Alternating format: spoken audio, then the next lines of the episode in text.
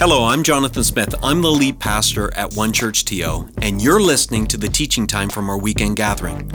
We're an imperfect community of over 70 nationalities and five generations who are attempting to follow and shine Jesus in the greater Toronto area. Our vision, it's so simple. We want to help people from all walks of life know God, love people, and in turn, impact our city for good. We've designed these weekends to be meaningful, challenging, and encouraging, and I hope that's what you get from listening. Hey, good morning. A special good morning to my One Church TO family. A warm welcome to everyone who's joining us online. Last week, we had 2,700 people in our gatherings, and we're glad you're here with us. As Pastor Matt mentioned, we're starting this two week series on vision a vision for others and a vision for ourselves, even. So, an inside vision and an outside vision. Now, why vision? Well, in these difficult times and pressure filled and stressful moments, it's vision that helps get us through these moments. The Bible says in Proverbs chapter 29, verse 18, that without vision, the people perish. Or I, I like the translation of the message version. It says this If people can't see what God's doing, they'll stumble all over themselves. And maybe that's critically important when, especially in circumstances that like we're in. If you can't see what God's doing, people take matters into their own hands and we begin to stumble all over ourselves. Friends, I know you know this. Um, this is a tough season for many of us. Some of you have never been more alone. Others of you, you can't find a moment alone. And I feel for my introvert and extrovert friends because if you're an extrovert and you are literally physically all alone, this is a very scary and discombobulating time in your life. But if you're an introvert and you can't find a moment alone, you might want to strangle the people around you, even this morning.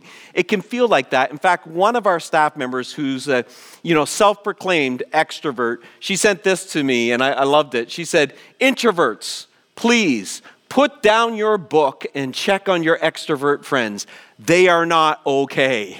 So jump into the chat room. Tell us if you're an extrovert. We'll love on you today. If you're an introvert, I know the chat room feels like a foreign field, but you may want to jump in just to come alongside your extrovert friends and help them through this season. Now, I know for others of us, though, uh, the pressure we feel is even deeper than that. Some of you are wondering whether you have a job on the other side of COVID 19. Others of you, I know it's a pervasive anxiety that you feel every day through this, almost like that low grade type fever that can be in the background. And as much as you try to talk yourself off a ledge, the anxiety that is being invoked in this stage because you have a pre existing health condition that makes you more vulnerable. Friends, what's on our mind? Safety, security, health, money, and what we start thinking about and what dominates our thinking starts to become our behaving. And that's why you'll see, it's ridiculous, but you see it online people fighting over toilet paper. And under different circumstances, under better circumstances, they wouldn't be fighting over toilet paper, they'd be passing it to the person who's asking for it. But here's the interesting thing all this pressure and stress and even fear what that does, it, it, exposes the stress fractures in our lives that existed before COVID 19. Here's what I mean Business Insider magazine published this article, and it was about the divorce rate in China. Apparently, it has spiked over the last number of months. And in their words, uh, with so many people having been quarantined in close quarters, and the result of the epidemic, unforeseen consequence of the epidemic, many couples have been living at home with each other for months. And it has evoked underlining conflicts.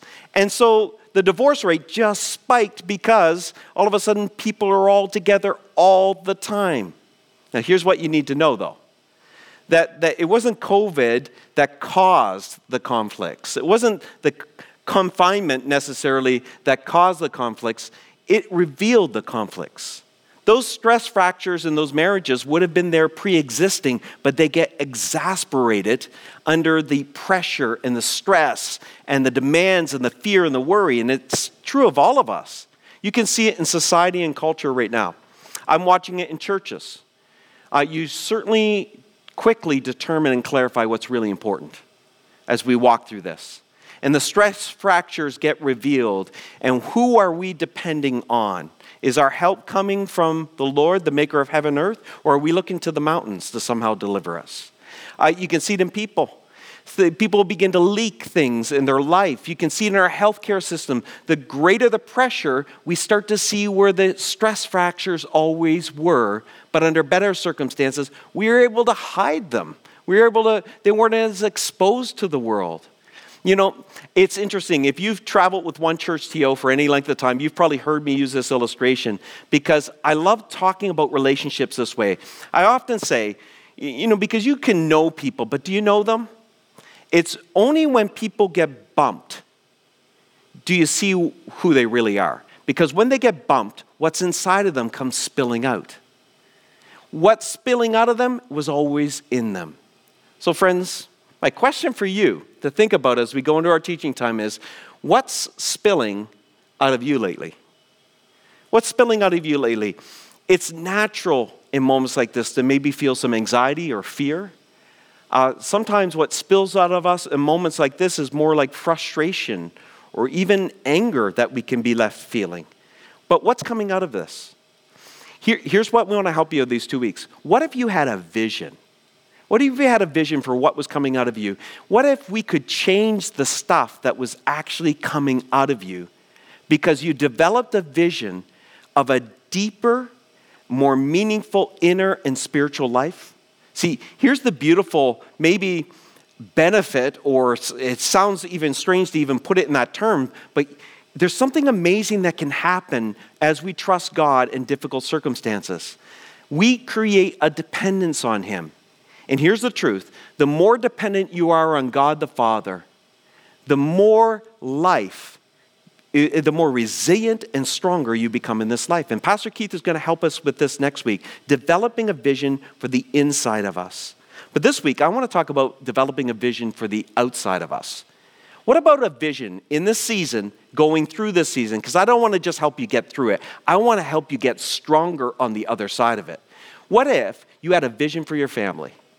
a vision for your marriage, a vision for your neighbors, a vision for our city, a vision for our world that could actually expand and become stronger even in this difficult moment. See, here's the truth if you have an inside vision, but you don't have an outside vision, you're going to miss God's vision. Because God's vision is that you and I were never designed to just take care of ourselves and just take care of even our own immediate family. You and I have been designed to steward God's creation. You, we, that's why Jesus would remind us, and maybe we need to hear this in this moment. Jesus would remind us through COVID 19 love your neighbor as yourself. Love your neighbor as yourself. See, the more fear and worry and anxiety that comes on our lives, the harder it is to follow this command. Really hard because we start to take care of us. We become more insular as we go through this. But followers of Jesus have made their reputation by the way they've loved their neighbors in moments of difficulty. Listen, we as a church, we don't exist to take or get, we exist to give and be generous. And so we get a chance to love our neighbors through this. But the equally could be said of if you have an outside vision, but you don't have an inside vision, you're in danger of becoming a lot like the Pharisees that Jesus talked about. Because you could be on the outside looking so generous and caring, but your family knows a different version of you. Jesus said, Be careful, because you could become like a whitewashed tomb, is what he says, looking great on the outside and rotting in the core. And that's why I think in next week we'll be looking at how we take care of the inside of us. But Jesus also reminds us this you must love the Lord your God with all your heart, with all your soul, with all your strength, and with all your mind. Love God with all your heart, soul, mind, and spirit. So, friends, I want to help us do both. Uh, inside and outside. Next week, inside, this week outside. If you've got your Bibles open, Luke chapter 3 or page 106 in your Jesus Project book, we're going to look at a fascinating portion of Scripture. Here, let's, let's jump right into it. It says this, starts out this way. It says, About this time, Jesus. What time? Well, the time is Jesus has left his uh, area where he operated in the Sea of Galilee area. He was a Galilean born in Nazareth. And so he's left that and he's headed towards Jerusalem to celebrate Passover. This is near the end of his earthly life. And he's in Samaria. He's in between Galilee and Judea, and he's going through Samaria. He left Galilee. Galilee had become very dangerous. Herod Antipas was trying to kill him at this time. Samaria, where he was, was very dangerous. The Samaritans and the Jews did not get along, and there was a lot of racial tension. It was a very dangerous place for him to be, and he's on his way to Jerusalem. So it says, about this time, Jesus was informed that Pilate had murdered some people from Galilee as they were offering sacrifices at the temple. Now, get this picture. Jesus is going through Samaria. He's on the road with his disciples and a bunch of Galilean pilgrims, and someone comes up to him and tells him this story. Now, if the New Testament never mentioned Pilate, we would know about him because the Jewish historian Josephus talks and chronicles a lot about his rulership in that first century and how he flexed his brutal brutality muscles often on the Jewish people. And in this account, he goes into the temple. He has his soldiers go into the temple and execute some Galileans as they're worshiping. Now ask yourself, why did these people stop Jesus on the road to Jerusalem to tell him this? Well, they were warning him. They were trying to warn him of what was waiting for him on the other side of this. See, uh, very much like the situation we find ourselves in. Jesus and his whole entourage, they're starting to feel the anxiety and the fear because the threats are real. I mean, if you know anything about Jesus and what has led up to this moment, this is a fearless man who has a target on his back. And he's headed towards Jerusalem, and these people say, Hey, Jesus, be careful.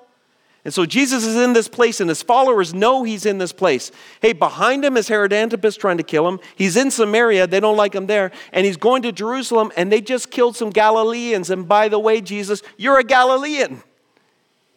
But here's the amazing thing about Jesus Jesus doesn't make decisions based on fear, fear doesn't drive his decision making.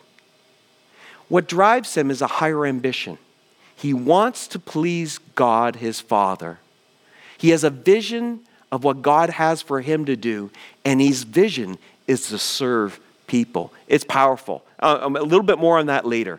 So they come up to him and say this. This is how Jesus responds to these people. He says this Do you think the Galileans were worse sinners than all the other people in Galilee? Jesus asked. Is that why they suffered?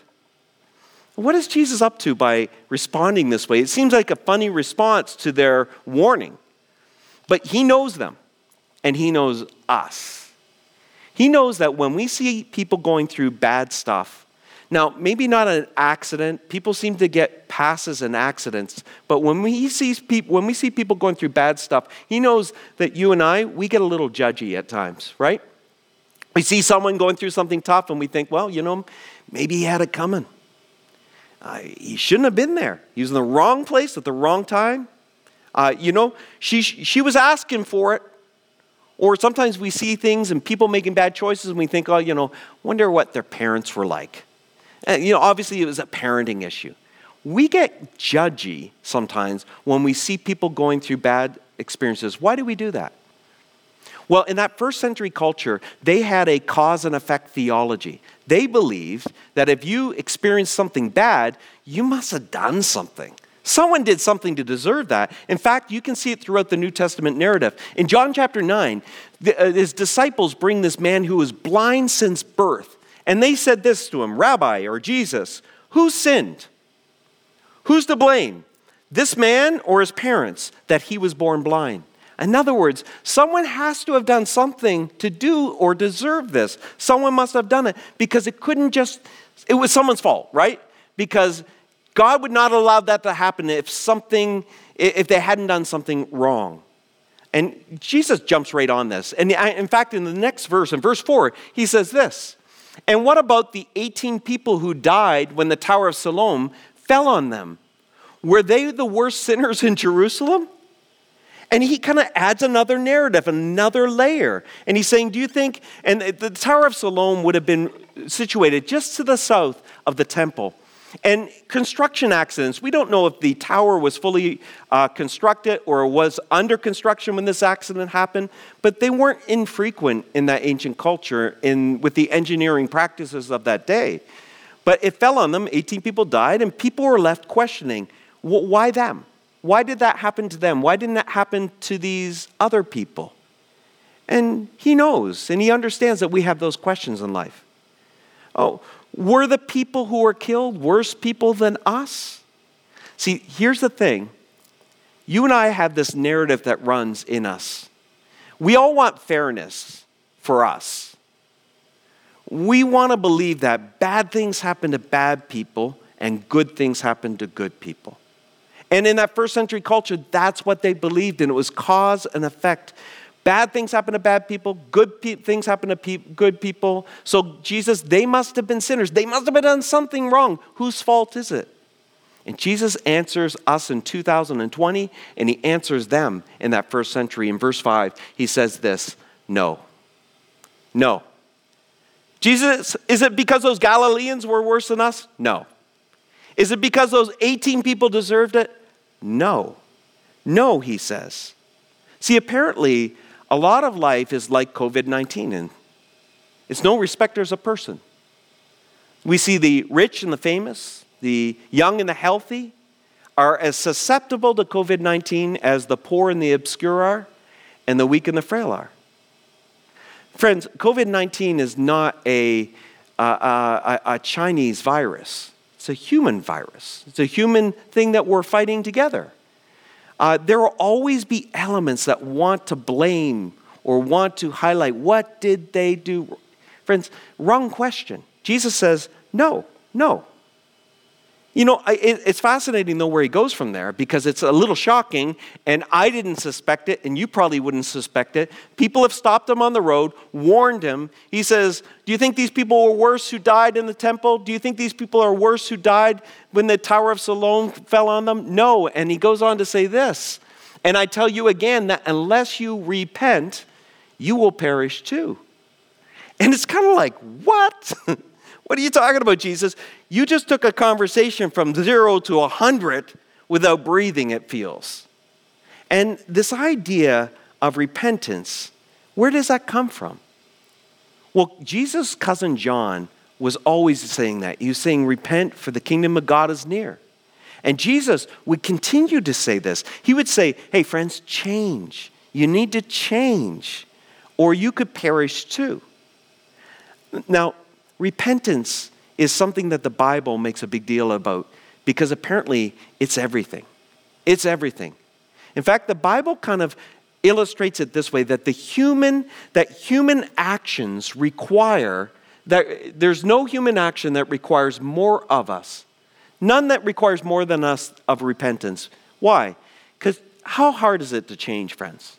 It's hard to change. And you know what it takes to repent? It takes a lot of humility to stop blaming other people. It takes a lot of humility to own our own junk. And you know, I talk as a, as a fellow struggler.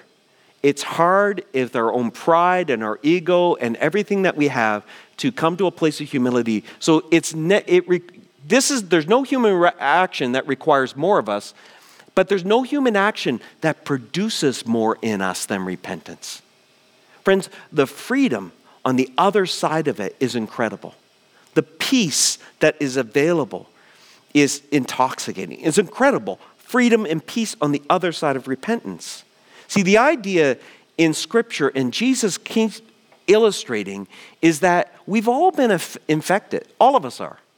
We've been infected with a self centeredness and a selfishness that the only medication for this infection is daily doses of repentance. But the problem is, we don't understand what repentance is often. You know, even that word is foreign to our modern ears. And if you even know the word repentance, you probably conjures up all kinds of negative images and even negative feelings of somebody wagging a finger in your face or pointing out something in your life. You know, it, it, we think it, when we attach it to feeling bad or feeling guilty or shameful or even some sort of sense of self loathing. But Jesus doesn't do that. Repentance starts or change starts when we realize that you deserve to have the tower fall on you. That Tower of Siloam that fell on 18 people, that could have just as easily been you or I. In other words, we're all guilty. None of us are perfect. We are all guilty of not loving our neighbors as we've loved ourselves.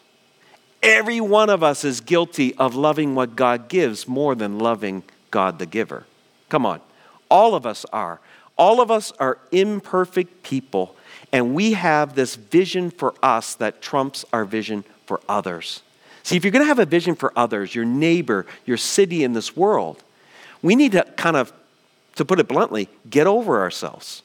We need to repent so it doesn't control our decision making. See, the fact is, the Bible would say this that we are radically self centered and selfish individuals.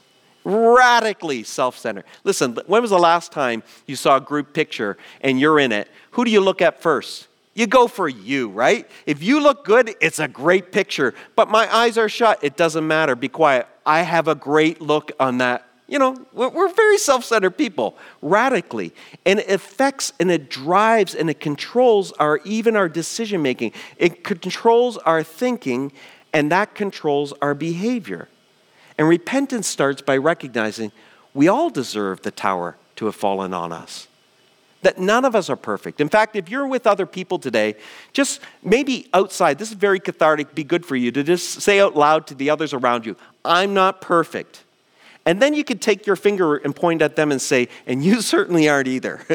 We're all in this together, every one of us. We all deserve that. Listen, you can see this level of self centeredness in our culture right now. How many of you have seen people congregating and you know they shouldn't be? Just this week, I saw about 15 people playing cricket in the park across from my, where I live. And you, you know, they were young. And, uh, you know, I get it. And I'm not picking on young people. I'm just saying that sometimes you might think, well, I'm young and healthy. What's the big deal? No thought of the fact that you might get over this quite easily. It might not be any more than a cold for some people. But some people with underlying health problems, some people that are older, you might pass something on that might cost them their life. But we get so self centered and we think of just ourselves and taking care of our needs, we lose the vision for others.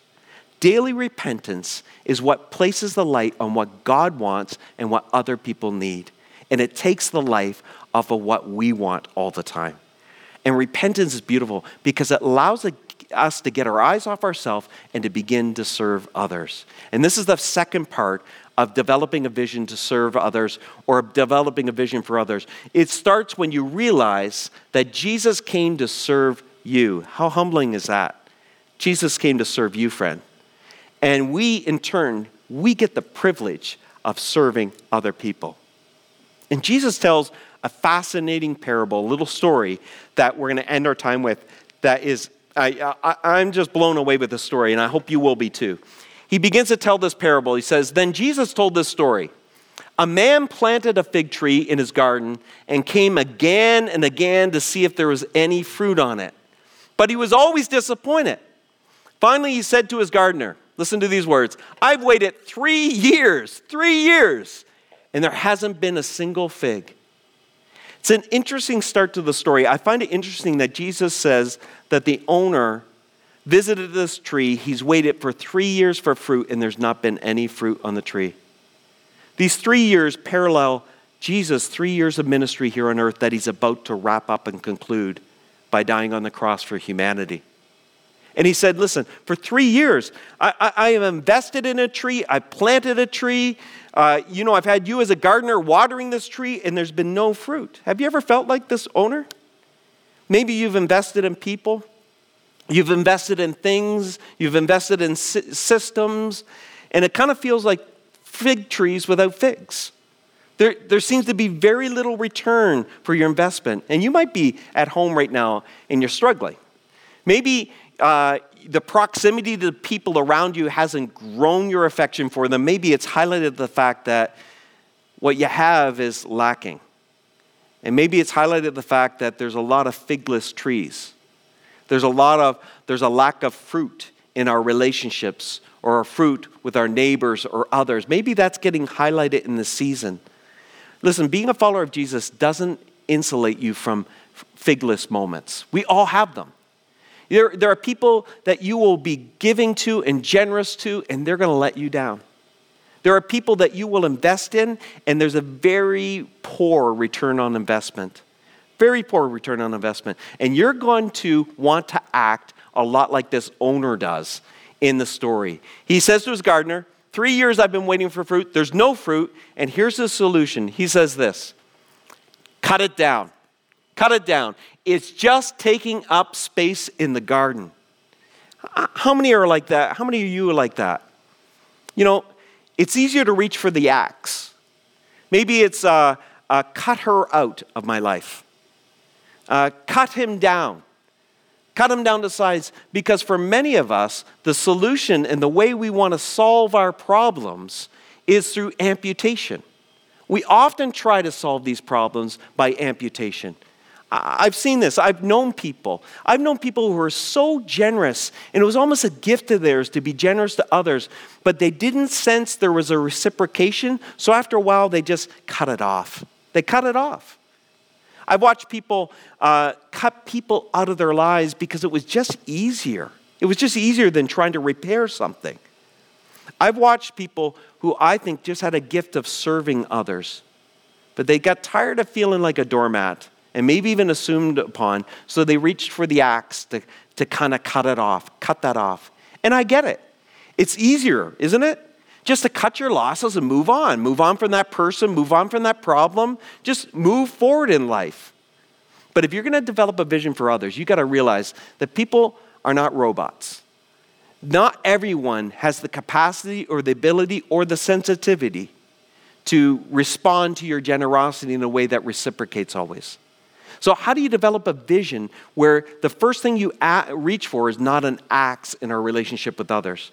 Well, Jesus gives us a better next step. Let's go back to the story. He says this The gardener answered, Sir, give it one more chance. Give it one more chance. Now, if you got any questions for me about this message, jump into the chat room because at the end of the gathering, Pastor Matt is going to do a little Q&A with me. So jump in and ask your questions now so we're ready for you. The gardener answers and responds, Sir, give me one more chance. Leave it another year, and I'll give it special attention and plenty of, can you say that word with me? Plenty of fertilizer. If we get figs next year, fine. If not, then you can cut it down. It's a fascinating story here. He's saying, listen, why not, instead of reach for the axe, let's go for the manure? Let's go for the manure that Jesus is advocating for that. Now, I brought in a wheelbarrow full of sheep manure. This is sheep manure. Uh, you can see it here, but you can't smell it. I can both see and smell this. Manure is it's offensive. It smells, it doesn't look great. That's why we do everything we can to hide manure. I mean, it's disgusting. It's refuge, it's, it's garbage, it's leftovers. But every farmer knows that there are enzymes in this manure. There's microorganisms living in it. And that from death can come life. That this is the stuff of the resurrection. This is the stuff that brings life. Most of us are trying to get rid of it, and farmers are spreading it. But here's the problem with manure. And the gardener says this is a solution but we want to reach for the axe because manure takes time to work. You don't apply the manure and spread it, and all of a sudden it starts working and growing great things or beautiful things. It doesn't work that way. It takes time and patience. And friends, those are two things that you and I don't specialize on. In fact, uh, I think that's why we reach for the axe. The axe is just easier. Cut the tree down, clear the land, plant something new. New is always more exhilarating. We can trade in a relationship for a new relationship because it has that sense of new. We love new babies. Nothing better than a new baby. A new job. We love the exhilaration of new. And manure provides no exhilaration. There is nothing glamorous about manure, friends. There is nothing dramatic. There's nothing that makes you go, wow, we get a chance to go spread manure. There's nothing like that. That's why the axe is so appealing. But Jesus illustrates here, and through the gardener, that manure is maybe the best first response. What if in this season, especially as you're spending moments confined together, what if you saw changing the diapers? What if you saw being patient with a spouse that's always getting stressed out and you have to talk of a ledge and it starts to get hard? Or what about that needy person in your life that keeps calling or needing contact in the season because they're feeling all alone? And there's a part of you just going like, come on. What if you thought of every time you washed the dishes and nobody thanked you? You, you cleaned the house. The laundry gets done and folded, and nobody seems to thank you. What if we thought of those less of needing reciprocal moments and more of spreading manure? That what we're doing in those moments is we're spreading things that will bear beautiful things in the long run. It's not dramatic, it's the unglamorous stuff. It's the sometimes the dirty work that brings the most beautiful things to light. This is why at our church we often illustrate and highlight onechurch.to slash serve.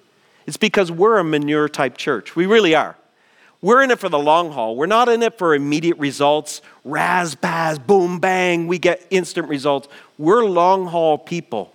We want to be a church that specializes in spreading manure because I believe this with all my heart, friends, all my heart, that Jesus isn't looking for superstars. He's looking for manure spreaders. He really is.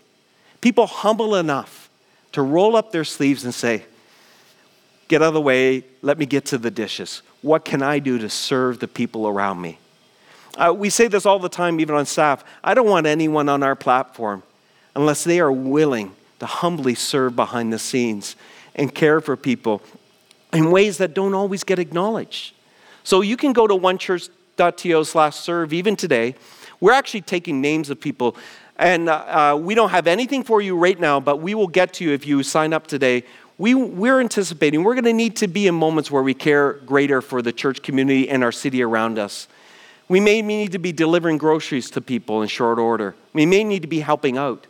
We'll never ask you to do something public health is not saying that you should do, but you might say, listen, Jonathan, I have some time, and I'm willing to roll up my sleeves, and I'm willing to leave groceries on someone's doorstep. I'm willing to serve people around me. You go, go there and sign up and be a part of that team, ready to bring love and impact our city for good, despite what's going on around us. Uh, one of my favorite music producers is a man named Brian Eno, and he's produced a ton of great music over the years. And he was once interviewed, and he asked, What do you wish people knew about beautiful music and beautiful things? And he responded, He said, I wish people understood that beautiful things come from manure. Now, he used a different word, but I'm using the word manure the beautiful things. Beethoven just didn't think up a symphony and it just kind of came out on paper. It came from sometimes dark and difficult places, and it comes from sometimes smelly places. Beautiful things grow on the backside of that. And Jesus knew this. Isn't it interesting that Jesus comes to change this world? And you already know this if you know the person of Jesus. He's incredibly fond of the minute, the quiet, the small. It's the salt, the yeast, and the seeds, and the light, and the manure that changes the world. So in Luke 13, Jesus is headed into Jerusalem for Passover. He's headed towards the cross, friends. He walks into the sounds of Hosanna. Within hours, people are shouting, Crucify him. People are saying, Cut him down. People want to take the axe to Jesus at that moment. And how does he respond? He responds to the people who have crucified him and put him between two criminals on a Roman executional cross. He responds with these words Father, forgive them. This is powerful, friends. Powerful. Don't miss this. If you're tuning out, make sure you listen to this. That word forgive is the same word that is mentioned in Luke chapter 13, but you didn't recognize it because it's the same Greek word, but it's showing up different in the English language. In the Greek, the word is aphes. And it means in Luke chapter 13, the gardener says it to the owner, says, leave it alone. When the owner wants to take the axe to the tree that's not bearing fruit, and, and, and the, the gardener says, no, no, no, no, no, forgive it. Leave it alone. And his words deflect the axe from the tree. And Jesus uses that same word. And his words deflect the axe that we deserved, the judgment we deserved. And he took it for us. He took it full bore on himself. And he said basically, Father, leave them alone. I mean, unreal, friends. This is why Jesus would teach us to pray Father, forgive us of our sins. What's beautiful is Jesus is proactive in the way he gives us forgiveness. Do you ever notice this? He gives the forgiveness proactively. He says, Father, forgive them, for they don't even know what they do. I wonder how many times, if we were, let's say, this confinement time gets extended somewhat, eventually someone's going to get on your nerve. I mean, if you live with young adults or others, they know how to press your buttons better than most. But you'll be doing dishes again, or you'll be folding clothes and they're clean and they're put away, and people just miraculously assume this just happens by some fairy by themselves. But, but it's you who's doing it. And you're going to wonder where the thank you is. What if, what if we remember Jesus in this moment remember proactively? Maybe they don't know what they're doing right now. But we have the opportunity to extend grace. And here's what would be helpful every time you're doing the dishes and it's thankless dish work, every time you're making another meal and people just kind of expect you to be the one making the meal. Every time you're earning some cash right now to sustain the family and you're hustling and you're working hard and people just assume you should be doing this uh, every time you do, what if you thought less about the axe? How do you cut them down? How do you make some noise about this and more about spreading manure? And your prayer was simply this Jesus, help this manure moment bring something beautiful out of this moment. Here's how I'd like to end our gathering. I want to pray with some of you who might be online and you'd say, listen, I'm not a follower of Jesus, or I don't even know if I am. But man, that's the type of man I want to follow. I want to orientate my life around him. And for others, I'm going to lead us in a prayer of repentance because we need daily distributions of repentance. I'm going to invite every one of you to pray with me. But let's pray right now. If you want to follow Jesus, I'm going to say a prayer, and I invite you to pray with me. And my words aren't magical, but this is an opportunity for you to respond, and your words mean a lot to God. So I'll give you some words, and if they're helpful, you use them. Jesus, I thank you, God, for the fact that you would go to the cross for me, that you would take the axe that I deserved, and in turn, you would give me what I don't deserve grace. So, Jesus, I ask you to forgive me. Forgive me of the times I've not loved my neighbors like I've loved myself. Forgive me of those times, God. Forgive me of those moments, God, where, where I've never even acknowledged you. And if I did know of you, God, I ignored you or I was angry at you. God, just forgive me for hurting your heart. And God, forgive me for the times I've not loved myself. For the ways, God, I've damaged even my own self through my behavior and actions, through the little script that I replay in my head. And I invite you to come into my life, to fill me with your spirit, to change and flip the script of my life Forgive me and lead me. And Father, all of us agree in faith together. We pray, God, whoever prayed that prayer for the first time, may the love of Jesus just erupt in their hearts. May they know how much they are cared for and loved, that you they have been on your heart and mind for eternity, God. And this moment in 2020, through this digital means, God, has become transformative and it would change their life forever. And then, friends, I'd invite you, everyone else on this line, I'd invite you to say this little prayer of repentance I prepared for you that I'd love you to say out loud, even with others in the room. This is healthy for us, friends. We should be doing this daily. Just getting ourselves off, our minds off ourselves and putting it on Jesus and God and what He's done for us and on others. So if this prayer is helpful, you say this out loud with me, even if you're with your family, say it out loud with me. Oh Lord Jesus, go ahead and repeat those words. Oh Lord Jesus, Make me happy, happy enough in you to avoid sin. And make me wise enough in you to avoid danger, that I may always do whatever is right in your sight. In your name I pray. Amen. Amen. Thanks for listening. If you found this helpful, we hope you join us at one of our campuses if you're in the GTA for a weekend gathering. If you're listening from somewhere else in the world, we'd encourage you to join us at onechurch.to/live. We believe everyone can be a part of what Jesus is doing both in our community and in our city. So if you'd like to connect with us at a deeper level, visit us at onechurch.to/next steps. See you next time.